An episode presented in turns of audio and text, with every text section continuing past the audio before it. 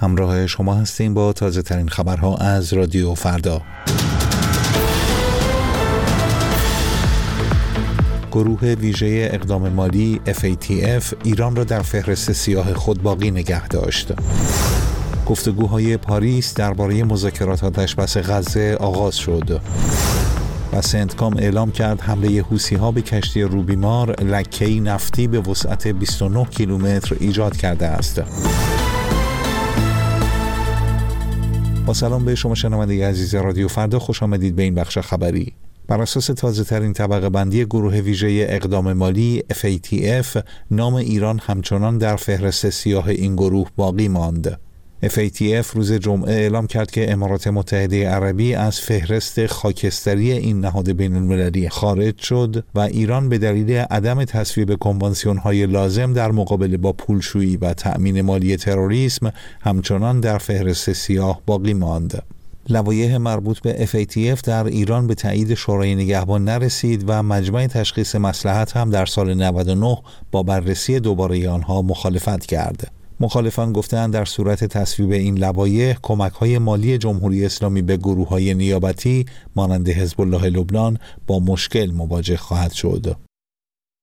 مذاکرات مربوط به آتشبس غزه و تبادل گروگان‌ها روز جمعه در پاریس با حضور مقام‌هایی از آمریکا، اسرائیل، قطر و مصر آغاز شد. در این مذاکرات رئیس سازمان CIA، نخست وزیر قطر و رئیس سازمان اطلاعات مصر حضور دارند و به گزارش خبرگزاری رویترز، رؤسای موساد و شینبت که از طرف اسرائیل به پاریس رفتند، گفتگوهای جداگانه‌ای را با مقام‌های حاضر در این نشست آغاز کردند. بنابراین گزارش مذاکرات با خوشبینی محتاطانه آغاز شده است.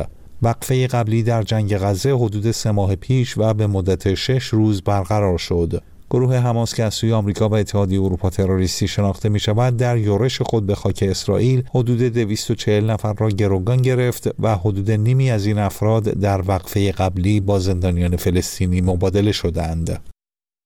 فرماندهی مرکزی ایالات متحده سنتکام اعلام کرد حمله هفته گذشته حوثی‌ها به کشتی فله‌بر روبیمار محیط زیست دریای سرخ را به خطر انداخته است.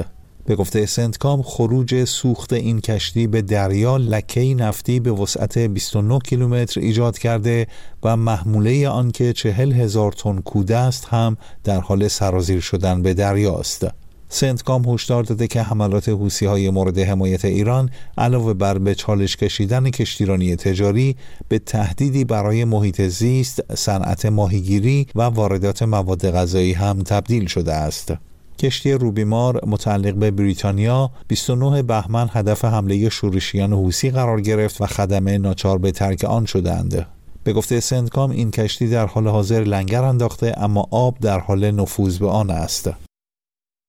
در آستانه ورود به 3مین سال تهاجم نظامی روسیه به اوکراین، وزارت خزانه‌داری آمریکا بیش از 500 تحریم جدید را علیه اشخاص و نهادهای مرتبط با این تهاجم اعمال کرد. بخشی از این تحریم‌ها به شرکت‌های روسی مربوط می‌شوند که قطعات پهپادهای ارسال شده از ایران را سرهم می‌کنند. یک بخش دیگر هم مربوط به شرکت‌های سوری در امارات متحده عربی می‌شود که کار تبادل مالی بین ایران و روسیه در ارتباط با این پهپادها را تسهیل می‌کنند. هدف از تحریم‌های جدید، پاسخگو کردن ولادیمیر پوتین رئیس جمهور روسیه برای تهاجم به اوکراین، سرکوب در داخل آن کشور و مرگ الکسی نابالنی عنوان شده است. و خبری از ایران، بیش از 800 زندانی در زندان مرکزی ارومیه با اشاره به افزایش خودکشی زندانیان به دلیل آزار و اذیت‌ها خواستار برکناری پیمان خانزاده رئیس این زندان شدند. این زندانیان در نامه سرگشاده خود از جمله به خودکشی امیر شهبازی اشاره کرده و گفتند مسئولان زندان با آزار و اذیت‌های مضاعف شرایط حبس را به حدی غیرقابل تحمل کردند که زندانی تصمیم به خودکشی می‌گیرد. امیر شهبازی که در زندان مرکزی ارومیه محبوس بود، 27 دی ماه پس از اقدام به خودکشی جان باخت و بنابر نامه زندانیان در یک یادداشت اعلام کرده بود که رئیس زندان و مسئول خوابگاه مسئول خودکشی او هستند. در پایان این بخش خبری سپاسگزارم که رادیو فردا را برای شنیدن انتخاب کرده اید.